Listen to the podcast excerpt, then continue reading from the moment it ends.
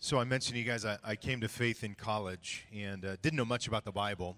And so as I started reading the Bible, you come across, you know, uh, cities and locations and places and, and all of that. And, and my personality, at least, I don't know if any of you are wired like this.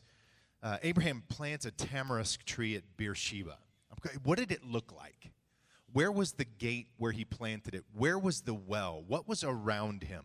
Um, Jesus walked on water in Capernaum. Which way was the boat going? Where did it land when it came ashore? What city did it leave from? Uh, Mark chapter 2, um, these buddies dig a hole through a roof to lower a, a paralytic friend down before Jesus. What was that like? How big was the house? How many people were in it? Long story short, I finally got to go to Israel and walk the land. 2007, hike in the land, walk in the land, lost my mind spent the majority of the time trying to figure out how can I get back. And so thanks be to God, I've been 19 times to Israel, walking the land. We now lead tours. So if you want to go to Israel, let's go. We're going in November. And we lead tours. And if you can climb it, we climb it. If you can swim it, we swim it. If you can pelunk it, we pelunk it. Uh, so we're going to read about uh, David hiding from Saul in the caves of Adullam while reading the passage David wrote in the caves of Adullam, in the caves of Adullam. So it's just experientially, you're just like, I see it. So, the beauty of going, by the way, and you don't need to go to Israel to know your Bible and to allow the Spirit of God to enlighten your heart with the text. So, don't, don't worry, you could Google it and it's all good. But when you go, you just, you just have a different picture. And one of the things I realized while I was there, by the way, is you can grow anything in Israel. I mean, if it can be grown, they grow it in Israel. In fact, uh, if you've ever had, um, um, they, they have a, I'm trying to think of what it's called now. I'm choking on the name. They grow these cactuses out in the desert. Uh, have you heard of Netafim irrigation?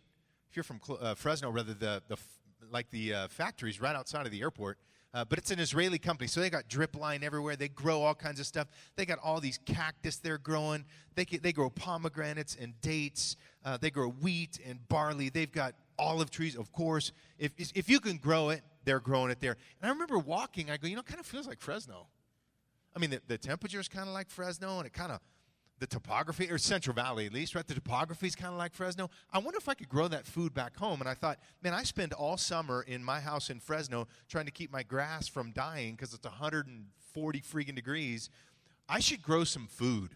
And so I decided I, I was going to come back after my Israel trip one year, and I, I'm, I'm going to be a I'm going to be a man of the land. And so I ripped out all my grass and I don't know if any of you ha- have the same sort of like if you're going to go and do it, go big. And so I went big. I've got 13 grapevines. I've got uh, eight citrus trees. I've got three peaches. I've got a grafted cherry, a grafted apricot. I've got a fig. I've got a pomegranate. I've got blueberries. I've got like a side job, is basically what I've got.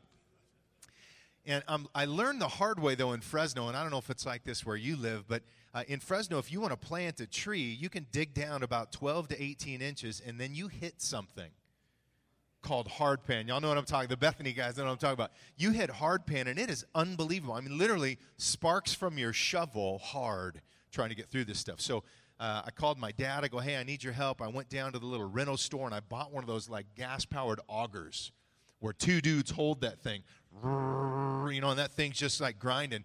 And we're like standing there for what felt like about 10 minutes waiting as it's trying to make its way through this layer of hardpan. And once it popped through that layer, though, it went flunk. I mean, that thing was just gone, right? And you realize if you want to plant something that has any fruit bearing to it, you, you got to break through that hardpan. Because most guys, and if you live in Fresno, you know the sidewalks are all popping up. And the reason the sidewalks are popping up because the developers don't care. So like, I'm not digging through that hard pan. Just plant the church or plant the tree rather in the 18 inches of dirt right there, and the roots don't break through the hard pan. They stay shallow, which means they pop up all the concrete because they don't care. And I'm thinking, okay, I care. I want good fruit. So when I planted my fruit trees, I dug four feet by four feet by four feet graves for these fruit trees. I've got the, well, it's a little overkill, I admit. I've got the best planted fruit trees in the valley because I wanted the good fruit. Now, I share that with you because I think it sets up where I'd like to go. If you have your Bibles, we're going to be in Mark 12. In Mark 12, Jesus is going to quote the most common quoted passage in all of your Hebrew Bible, Deuteronomy 6. He quotes the Shema, it's commonly called the Great Commandment. And uh, we're going to look at Mark's account, and I think his account is interesting for a number of reasons. A little bit of backstory. So, um, obviously, we have four gospel accounts. And if you've ever read Matthew and you're like, all right, now I'm going to read Mark, you're like, okay, and then I'm going to read Luke, you're like, wait, I've already read that. They're called synoptic gospels because they're very similar. And Mark's gospel, though, is unique. Mark is almost in a hurry. He uses the word immediately over 40 times because he wants you to just like get to the point. He's showing you all the things Jesus did. Jesus was a servant, so he did this, and then he did this, and then he did that. Well, who's Mark and who got him his information? Because last time I checked, Mark was not a disciple. So, Mark is John Mark, who actually went on the first missionary journey with the Apostle Paul. Now, if you remember the first missionary journey, the Apostle Paul starts taking the gospel to the Gentiles, and Mark grew up in Jerusalem. So, Mark's a little uncomfortable with those people coming to know his God. By the way, racism is not a new thing, it finds its roots all the way back into our Bible. So, these guys were struggling with an ethnocentric gospel. Paul goes to the islands first, preaches the gospel. People come to faith. Gentiles come to faith. He has an encounter with some magician. John Mark wets himself. He's like, I'm out. John Mark deserts him and goes home.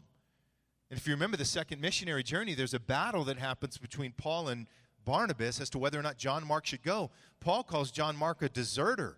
Says, Get that kid out of here. He, he chickened out and left when things got hard. I'm taking Silas. I'm out. You take him. So Barnabas did. And Barnabas introduced him to a young man, not so young at that time, by the name of Peter. Now, Peter was a guy who understood a little something about failure, don't you think? See, Peter's the guy who denied Jesus three times. Peter's the guy in John 21 that got restored by Jesus three times. And now, John Mark, the one who just failed, is introduced by Barnabas, the encourager, to Peter, the failure, who got restored. And so he spends time with Peter. Peter disciples John Mark, and while they're spending time together, John Mark, known in your Bible as Mark, says, Tell me about your time with Jesus.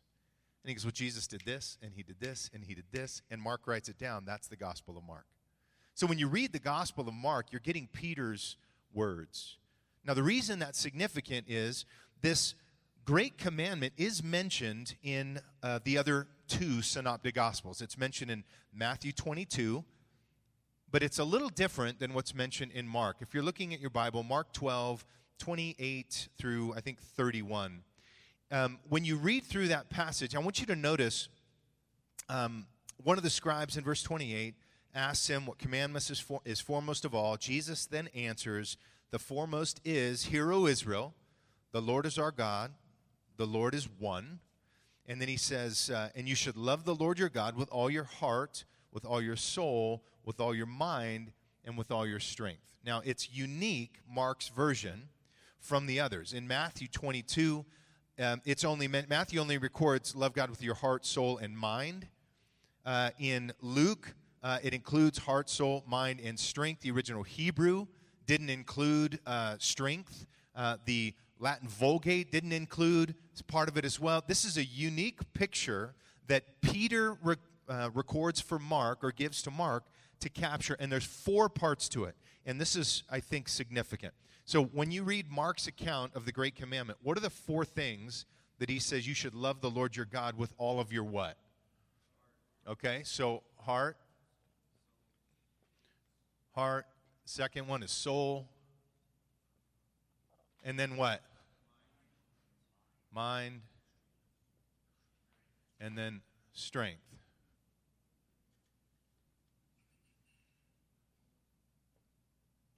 I'm not sure if you can read that, but hopefully uh, you can. And if not, you'll at least get the concept visually. So love God with your heart, soul, mind, and strength. Now, there's a sense that what this is is a recognition of who God is, right? The Lord is one. It's a quote from Deuteronomy. So every Jewish listener would have been like, yes and amen uh, Jesus, or excuse me, God, rather, is exclusive. He's preeminent. He's prominent. There's no one like him. And you need to commit your life completely to following him, to love God with all your heart, soul, mind, and strength. Now, it says that it's a scribe who asks him the question. So we have to ask the question who are the scribes? These are guys that were experts in the law. 613 laws in your Old Testament, and these guys nailed them all in their own mind. These were the guys who knew their junk, and they're asking Jesus a trick question. This is not a legitimate question, and I'll show you why here in just a moment. This is a total trick question. Which of all 613 is the best? And what Jesus does is does a little bit of a mashup. He says, Love God with your heart, soul, mind, and strength. And the second is like it love your neighbor as yourself. That's a quote from Leviticus. So he takes Deuteronomy 6 and Leviticus and smashes them together. Now, I think this is interesting for a number of reasons. I think Mark includes something here from the heart of Peter to show us a little picture of what true following of Jesus looks like. Because, by the way, when Jesus came on the scene in the Gospels, he never called people to make a decision to invite Jesus into their heart, to become anything. He invited them to follow him. And by following him, the Hebrew term is the word talmidim. It's the idea of to be a disciple. It means you don't just know what the person who's discipling you knows, you actually live like they lived. And so when he calls them to follow, the idea is a complete reorientation of life. And what Peter captures for us is the words of Christ saying that in the most important commandment in all of the Bible, the most important thing in all that is written is love of God, heart, soul, mind, and strength. So, what does that have to do with planting fruit trees? Well, let me show you. I think it's interesting, and, and maybe it's only in my context. I don't know. Maybe this doesn't connect to you. But do you see a distinction spiritually between what I'll call above the line spirituality and below the line spirituality? Like, if you look at most churches, most Christians, most discipleship programs, whatever, it's above the line stuff, is it not? Uh, Christianity is sort of, I don't know, minimized to mind strength. You might say it this way know, do, believe, behave, orthodoxy, orthopraxy. Where Christianity can be minimize too, and I don't think this is a good way to do it, but this is what we see. Just know what the right thing is to do and do the right thing. Don't worry about why you're doing it. Don't worry about what source of doing it comes from. Just know what's right and do what's right. Know, do, believe, behave. That's above the line Christianity. And that's prevalent, very, very common, and very popular. Now, if you look back in uh, up at uh, verse 13, you're going to notice a couple of people. In fact, let me turn to Mark's account here so I'll make sure I'm at the right place. We're going to end up in Ephesians uh, chapter 3 here in just a little bit, but I want to show you the setup here. So, if you look at verse 13, you're, you're going to see some players here in this account that are uh, of note. Who do you see in verse 13 of Mark 12? Who do you see? Talk to me. Pharisees? Anybody else? Herodians. Who are those guys? Okay, the Pharisees are like old school religious legalists. These are guys who expressed devotion to God by doing what was right. They were predominantly above the line guys. Herodians were kind of sellouts. They were guys who uh, loved God but wore a toga. Okay, they loved the Jewish things, but they loved the Roman things too. So I kind of want to play in both worlds. Look at verse 18. Who do you see? Sadducees. Sadducees were another religious group, predominantly connected to some of the priesthood um, in that day, typically affluent religious guys who really cared about protecting uh, their position, their place of authority, etc. And then you see in verse 28 who? Teachers of the law, some of your Bibles might say scribe. Why is that significant? Look, the, the, the Pharisees the uh, Herodians, the Sadducees, and the scribes or the teachers of the law. These guys could not agree as to where to go to lunch together, let alone agree on anything theologically. And if you read through the account, it's a tag team match. Any of you grew up watching old school WWF? Not WWE, like old school WWF, like Randy Macho Man Savage, the Junkyard Dog, um, Andre the Giant, the Iron Sheik. I'm talking old school guys, all right? Do you remember those tag team matches? So one guy'd be out there, he's getting a lung beat out of him, and the other guy's like at the turnbuckle reaching, like, come on, make the tag, make the tag. And then the guy would make the tag, and sure enough, you know, here would come Jimmy Superfly Snuka or whatever else, you know. This is a tag team match. And all four of these religious groups are in common opposition to the work of Jesus, and they are coming at him. And these guys are all above the line followers of God. They're all about knowing and doing. How do I know that? Because Jesus comes after them in the Gospel of Matthew. I'm just going to quote some Matthew here just for a moment. Matthew 23 13.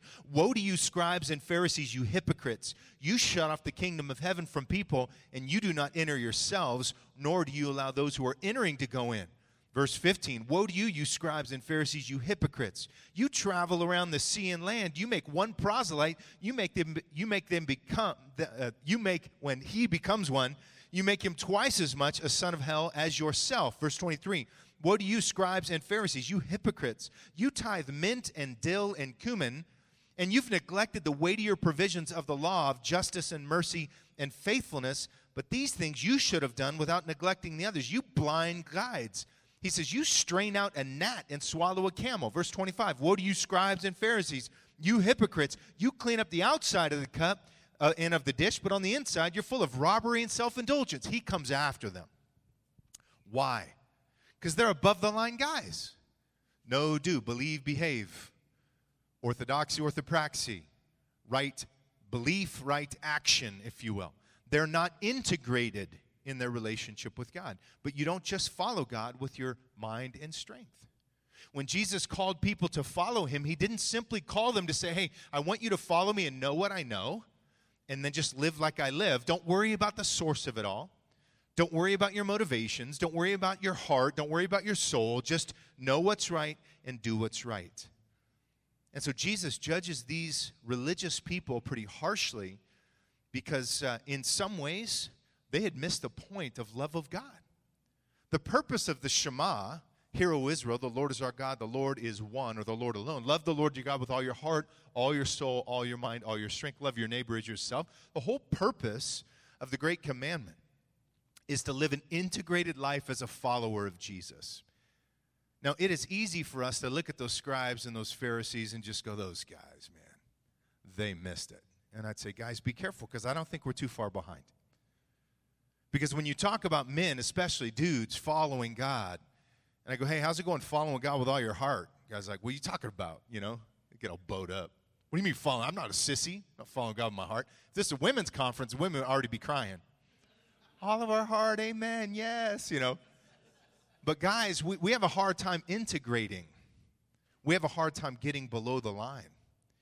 And uh, in some ways, I would say, hey, th- there's a danger in planting a fruit tree that doesn't go below the, the hard pan. And the, and the danger is you don't get deep roots that will allow the fruit to really grow it's going to be shallow. It's much like if you think of the parable of the sower, the person who the seed lands on the rock, it sprouts up immediately, but as soon as heat comes, it fades. That's why a lot of guys, by the way, come to camp, they're all fired up. That's right, man camp. I'm going to hit the reset button. I'm not going to be the idiot I was last Thursday. It's a new me. And you're like one six pack away next Friday from being the same idiot you were last Thursday. And I don't say that to shame you. I want to invite you into something different. Because those guys are guys that are above the line guys. But if you don't allow your roots of your spiritual life to go below the line, if you don't break through that hard pan, then you're never going to bear fruit. And you'll you'll do okay and then difficulty will come and you'll collapse and then you'll do okay and then difficulty will come and you'll collapse you know, and over and over and over and if you can relate to that cycle one of the things that might be happening is you're not an integrated man in terms of your relationship with Jesus. Let me give you a couple of problems with below the line spirituality and see if maybe you can connect. One, as I mentioned, is they're short lived. It is short lived. They're short term fruit of being an above the line follower of Jesus. It's like a New Year's resolution, it's like a camp high, and without integration, it will never last. Second, above the line Christianity is powerless in the battle against sin powerless. What do I mean by that? Well, Paul puts it this way in Galatians. Uh. That's when you take Colossians and Galatians together. It makes Galatians. Colossians chapter 2, verse 23. He's talking about those who have moral fences. Don't taste, don't handle, don't touch. Uh, he says, they, These are matters which have to be sure the appearance of wisdom and self made religion, and self abasement and severe treatment of the body, but these are, he says, of no value against the battle of fleshly indulgence. The above the line spirituality is not going to be able to fight sin. So look, you can you can have all kinds and here's what that looks like practically. You can have all kinds of boundaries. All right, look, I don't look at anything on the computer unless I'm in the living room and I don't I don't um, you know, whatever, whatever your rules are, whatever your issue is, you can have rules. You, you know those kind of things, right? Like, oh, I don't watch these kind of movies. I don't hang out with these kind of people. I don't do these kind of things. These are my triggers, so I avoid that. And that's good, but it won't deal with the deep rooted issue of sin because sin is a heart issue. So, all you're doing is modifying behavior, which is the model of Christian spiritual formation by and large. Just modify behavior. So let me just look at your life. Go, okay, let's clean that up. Let's clean that up. Let's clean that up. Okay, good. There, now go. But that's not transformation. Third uh, issue with above the line spirituality is it tends to be transactional, it's not transformational. So your time with God becomes box checking, not transformation. What we talked about last night was transformation. If you're going to open your heart to God and go, Search me, O God, and know my heart. Try me and know my anxious thoughts. See if there be any hurtful way in me. And then you just kind of sit there and wait to take it on the chin. That's not a transaction, that's transformation. Because I promise you, what God has begun in you, God will be faithful to complete. But above the line spirituality is all about the transaction. Hey, look, Pastor, I go to church, okay? I came to man camp. All right, I read my Bible now and again. What? I'm in a small group because she wanted to. I share sometimes. What? I'm saying, guys, I, I appreciate that. That's not transformation. You're checking boxes. And checking boxes will not allow you to live as a follower of Jesus that experiences what Jesus invites us into, which is called the good life. See, Jesus said in John 10, I want to invite you. He says the thief comes to steal, kill, and destroy. I have come that you may have life and life abundant. Jesus did not call you to modify behavior. That's religion. He never called you to that. He did not call you to simply clean up your actions. That's religion. He never called you to that. He said, Come to me, all you are weary and heavy laden, and I will give you rest. Above the line spirituality, there is no rest because you're never done. And it's all about you, it's by your strength. So you're just working your backside off to be better and that's just a religious treadmill that is exhausting and fruitless with no joy. Jesus said in John 17, verse 3 says, This is eternal life, that they may know you, the one true God, and Jesus Christ, whom you have sent. That's the joy of the spiritual life.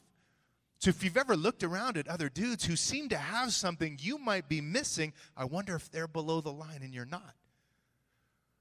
I wonder if they're integrated heart, soul, mind, and strength, and you're not. Now, can we just identify the fear that comes when you're staring into that cavern of below the line emotion, feeling? Like talking about your past, your heart. Guys are like, I'm out, dude. I am out. And I said, Well, that's where you're going to find the love of God. That's where you're going to find satisfaction in Christ. That's where you're, you're going to actually find the power of the gospel. Because I don't think Jesus um, quoted this by accident of showing us maybe a better way heart, soul, mind, and strength. Now, if you have your Bibles as well, turn to Ephesians 3 just for a moment. What I'm trying to show us is the love of God. Ephesians 3, I want to start in verse 14. Because I think this, this great commandment is an invitation to embrace a God who has already loved you and is waiting to embrace you as one whom he delights in. And Paul captures this in uh, Ephesians 3:14 and following. I'll just read it. It says, "For this reason I bow my knees before the Father, from whom every family in heaven and earth derives its name, that he would grant to you according to the riches of his glory to be strengthened with all uh, strengthened with power through his spirit in the inner man so that Christ may dwell in your hearts through faith and that you, being rooted and grounded in love, may be able to comprehend with all the saints what is the breadth and the length and the height and the depth, and to know the love of Christ, which surpasses knowledge, that you may be filled up to all the fullness of God. Now, to him who is able to do far more abundantly beyond all we ask or think, according to the power that works within him. To him be the glory in the church and in Christ Jesus to all generations, forever and forever. Amen. He's trying to show us what it means to love God with all of our hearts, to experience his love. The word heart, by the way, is the word cardia, and it has the idea not simply of like you're sappy and cry all the time, it has the idea of the inner source from which everything proceeds. Uh, think of it like uh, the seat of your will, the seat of your desires, the seat of your affections. It's sort of this, the uh, seminal point of all motivation comes from your heart. And uh, Proverbs puts it this way to watch over your heart with all diligence, for from it flows the springs of life. So, for example, uh, if you've got a masturbation problem, you don't simply have a lust problem, you have a heart problem. The issue is not the work of your hands, no pun intended. The issue is the work of your heart. If you've got an anger problem, you don't have an anger problem, you have a heart problem. Something is broken at a heart level, and so you act that way. That's heart. Proverbs 27 19 says, As in water, face reflects face, so the heart of man reflects the man. One of the reasons most guys would rather stay above the line is it's easier, it's more manageable, I can control it. Some of you guys have had moments where you went below the line for a bit and you experienced the love of God at a heart level, or maybe uh, you experienced love in and of itself at a heart level and, and it was overwhelming to you and you felt a little out of control, a little out of sorts, a little vulnerable, and you're like, ah, and you scrambled back above the line. Because you're like, that's weird down there. I don't like how I felt. I don't like that I felt. And so you want to stay above the line. That, that's the heart. So, what is then the soul? The soul is your, for the sake of a better term, by the way, there's dudes with much bigger brains than myself that have written extensively on this, so I'm giving you a little summarize, summarization here. But it's almost like the eternal God created identity in you. Um, the Solomon, the author of Ecclesiastes, said that God has placed eternity in your hearts. It's this, the soul is this idea of like this divine thumbprint, this breath of God, this um, this hunger or appetite, but it's a spiritual sort of side of you. It's a deeper, God designed, God created, God given ability to long for something, to hope for something. Um, and what's interesting about this relationship with Jesus is being a follower of Christ requires integration to be fruitful and successful over time. Uh, and the spiritual life is energized below the line. So if you found yourself frustrated with the above the line stuff, it's because the real motor is the below the line work. Pardon me, deep transformation, deep change that only happens because of God. So the psalmist says this Oh, taste and see that the Lord is good. How blessed is the man who takes refuge in him. That's below the line language. If you're an above the line spiritual guy, you're like, just tell me what's right and I'll do what's right. Give me an accountability group and a list of 10 things we're not supposed to do, and I'll check the box. You don't taste and see that the Lord is good. It's not even on your radar. You don't even know what that feels like. It's like speaking another language. But I would say that what Jesus is inviting us into is joy that's found in Him, where He is experienced, He is delighted, where we um, sink deeply into Him and find purpose and beauty and meaning, etc. To love God with all your heart, all your soul, all your mind and all your strength. Now, I think it's worth noting that most, as, as I mentioned, most spiritual formation programs, most churches, most Christian education programs, most discipleship programs are really focused on just the knowing and doing. And so the question then is how do we begin to enter in below the line? And by the way, it doesn't mean we don't need above the line. So when Paul says, uh, do not be conformed any longer to the patterns of this world, but be transformed by the renewing of your mind, we need that. Uh, when uh, Philippians 4 8, Paul says, uh, finally, brethren, whatever is true, honorable, right, pure, lovely, of good repute, excellent, and worthy of praise, let your mind dwell on those things. We need the mind, no question.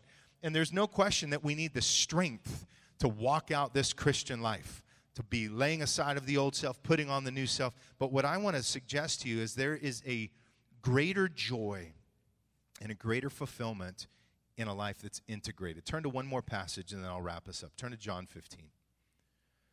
John 15. John 15, by the way, one of my favorite passages uh, verses 1 and following, because I think Jesus gives us in, in this transitional moment a little snapshot as to what, from a metaphor standpoint, what, what living integrated with Jesus a- actually means. Uh, keep in mind, at the end of chapter 14 of John, they just finished the upper room. They break bread together. They enjoy communion together. They leave the upper room. They're walking in transition. Chapter 18, verse 1, they end up in the Garden of Gethsemane. So, what is said in 15, 16, and 17 is said en route from point A to point B, after the upper room, before the Garden of Gethsemane. And Jesus, teaching in typical Jesus fashion, is walking by uh, on the southern steps of the Temple Mount, a garden, looks like a vineyard of some sort and he says this John 15, verse 1 I am the vine, and my Father is the vine dresser. Every branch that does not bear fruit, he takes away. By the way, the, word, the phrase takes away is the word airo. It means also to lift up. So this is a debated passage. Some people are like, that's right. If you don't bear fruit, God cuts you off. I push on that a little bit. I don't think that's consistent to the heart of God in Scripture. He raises you up, He lifts you up. Every branch that does bear fruit, He prunes so that it might bear more fruit. You are already clean because of the word that I've spoken to you. And here it comes now. Abide in me, and I in you. Verse 4. As a branch cannot bear fruit of itself unless it abides in the vine, so neither can you unless you abide in me. I am the vine, you are the branches. He who abides in me, and I in him, bears much fruit. But apart from me, you can do nothing. Did you hear a word repeated? My Bible said abide. What did yours say? Abide, remain. It's the word meno. It means to abide, to remain, to sink deeply in. Think of it this way Jesus is saying, I am the vine and you are the branches. He who sinks deeply into me and I into him, he bears much fruit. But apart from me, you can do nothing. Think of that metaphor and connect the dots to this picture. Jesus is saying, uh, if you abide in me and I abide in you, you will bear much fruit, but apart from me, you can do nothing. To sink deeply into Him, to remain in Him, is to love God, heart, soul, mind, and strength. It's to do the hard work to get below the hard pan in your life and experience now a breakthrough into your heart and soul. Why do guys, um, why do many guys avoid that? Why do they fear that? I mentioned it already. It, it's uncomfortable, it's unknown, it feels a little chickified, it feels a little sissy. Most guys spend a long time creating an, an persona of being hard, a persona of being tough. Real men don't cry. Where the heck do you read that? And the invitation that I think Jesus is giving us is saying, guys, we're, we're playing a different game. This isn't a game of you trying to be impressive. This is a game of you being godly. This isn't a game of you trying to put on a persona or an air to be someone you're not. This is about you being like Jesus, who says, If you want to abide in me and I in you, you're going to bear much fruit. The work that you're going to do to break through that hard pan of hurt and of shame. Most of us, by the way, have these wounds in our life that happen below the line where you got hurt, your dad bounced on you, or worse yet, beat you you had things that happened to you, somebody violated you. We take those things and we lock them up in a box. And we just say, I am never opening that box ever again. I will die, and no one will ever know what's in that box. And we kind of think that's like that's the way you survive. And I don't think that's how you survive. At least not spiritually, because the only way to really experience healing is to allow that box to be open in the Lord into that box. And that hard pan for some of you guys is thick. And it's going to take a lot of work for you to break through that. But I'll tell you what, it'll help your marriage, it'll help your parenting, and more importantly, it'll help your relationship with God because you cannot know and enjoy the love of God above the line. All you get above the line is shame and guilt. All you get above the line is religion. And yet, the rich reservoir of the love of God is waiting for you below the line, heart and soul. And I think that was the invitation that Jesus gave to his disciples Follow me, and I will make you fishers of men. If anyone wishes to come after me, you must deny yourself, take up your cross, and follow me. And the call to follow Jesus is a call to follow him below the line, to be integrated heart, soul, mind, and strength. Let's pray. Father, I do thank you for the invitation that you give us to move into the unknown, to move beyond the realm of just knowing and doing, to move beyond the realm of just religious expression, this treadmill of behavior modification that has just plagued the faith for decades. God, you invite us into something a little bit more mysterious, a little bit more um, unfamiliar, and yet that's where the joy is. Because we, as we experience your love in our heart and in our soul, we're just affirmed that even in our brokenness, you are there with us and you want us to experience your love. And that as we abide in you, as we sink deeply into you and you into us, we bear much fruit and we recognize that apart from you, we can do nothing. Apart from the work that you will do below the line, God, we could do nothing. Nothing of benefit, nothing of worth, nothing over time. But God, if we can sink deeply into you, you will do a work in our hearts and in our souls to make us more like Jesus. So I pray for these men that we would all become integrated in our following of Jesus, heart, soul, mind, and strength, because then and only then can we live out the second commandment which is like the first, and that is to love our neighbor as ourself. Love of neighbor flows from an integrated love of God, heart, soul, mind, and strength. And we'll thank you in Jesus' name. Amen.